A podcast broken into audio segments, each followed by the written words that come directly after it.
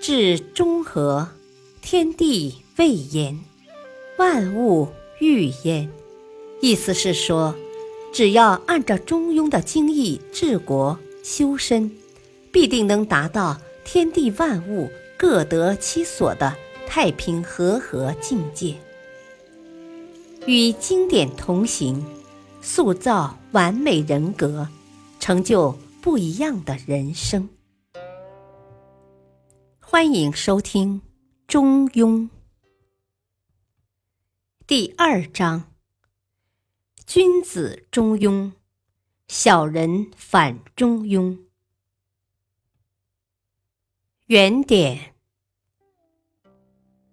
仲尼曰：“君子中庸，小人反中庸。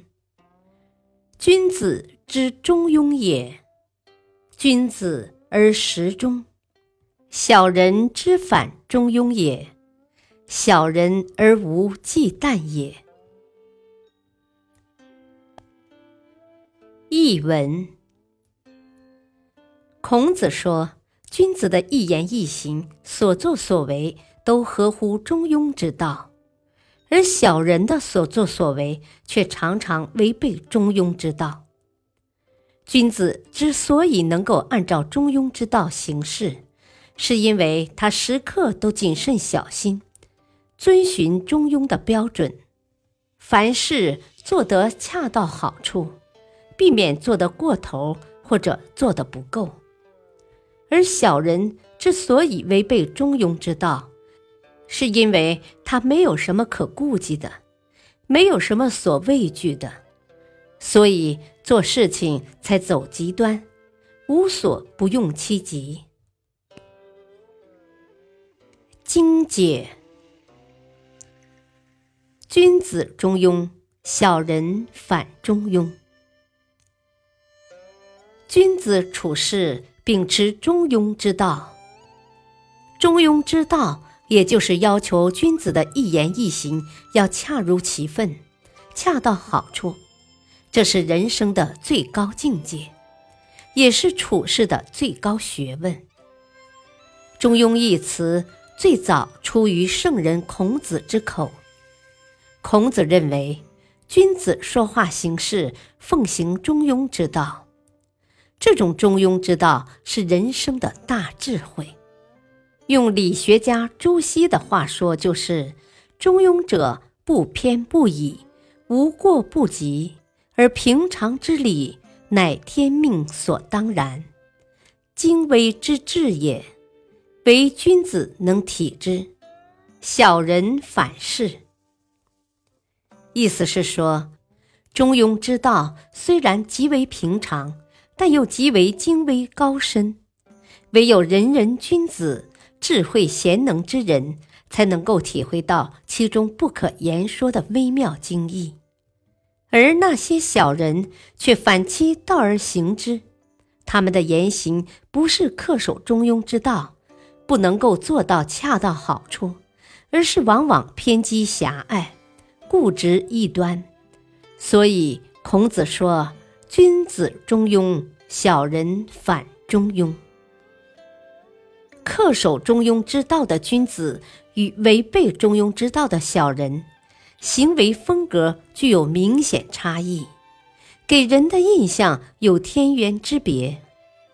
中庸之道就如同棋盘上的楚河和汉界一样，把君子和小人区分开来，泾渭分明，一目了然。中庸思想的本质是对一切事物不偏不倚的对待，并加以包容并合理的利用。在客观存在的事物之中，无论它的本质是什么，都含有一定的必然性意义。我们对此必须有所察觉，有所领悟，在具体的时空条件下做出适宜的选择。也就是说，要做到包容一切，为己所用，因势利导，趋利避害。在具体的事物运用过程中。注重适度原则，不偏不倚，无过无不及，不厚此薄彼，在微妙的关系空间中寻求一种包含大智慧的平衡。这也正是中庸思想历来为人所认同和称道的精髓所在。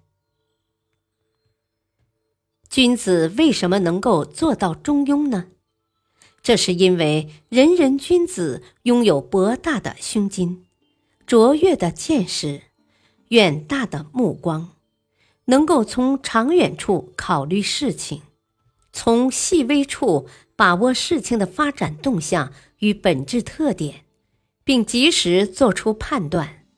他们深谙中庸之道，做事情既不偏激，也不极端，既不专断，也不投机，而是从伦理大道出发，包容众长，顺天应人，做到我为人人，人人为我。而道德败坏之人则不同。他们既不能包容他人，也不能和他人共享，忽视他人的存在。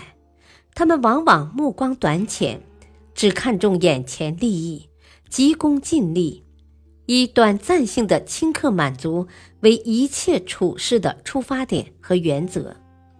这样就违背了中庸之道，和这种大智慧、大境界的距离越来越远。中庸之道的大智慧，不仅在儒家思想中被君子恪守不弃，即使在佛家思想中，也多处有所体现。佛祖释迦牟尼曾经以弹琴来比喻修行。我们在弹琴时，如果弦太松，就发不出声音来；可是如果弦太紧了，声音就不好听。而且琴弦很有可能会崩断。佛法修行也一样，太松懈了，容易荒废怠慢，最终难成正果；而太紧张了，就无法心静入定，容易生烦恼，起无名，最终也难成大器。所以，释迦牟尼告诉弟子要不紧不慢。和谐有度，佛教的这种思想和儒家的中庸之道其实是一个道理，一种智慧，都是说做事情要恰如其分，不偏不倚。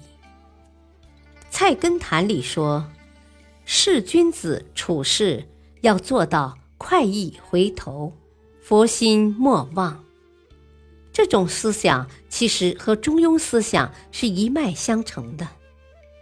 一个人的言谈举止是否能够达到中庸的人生境界，这不仅仅是君子与小人的区别，也是智慧与愚蠢的区别，更是成功者与失败者的区别。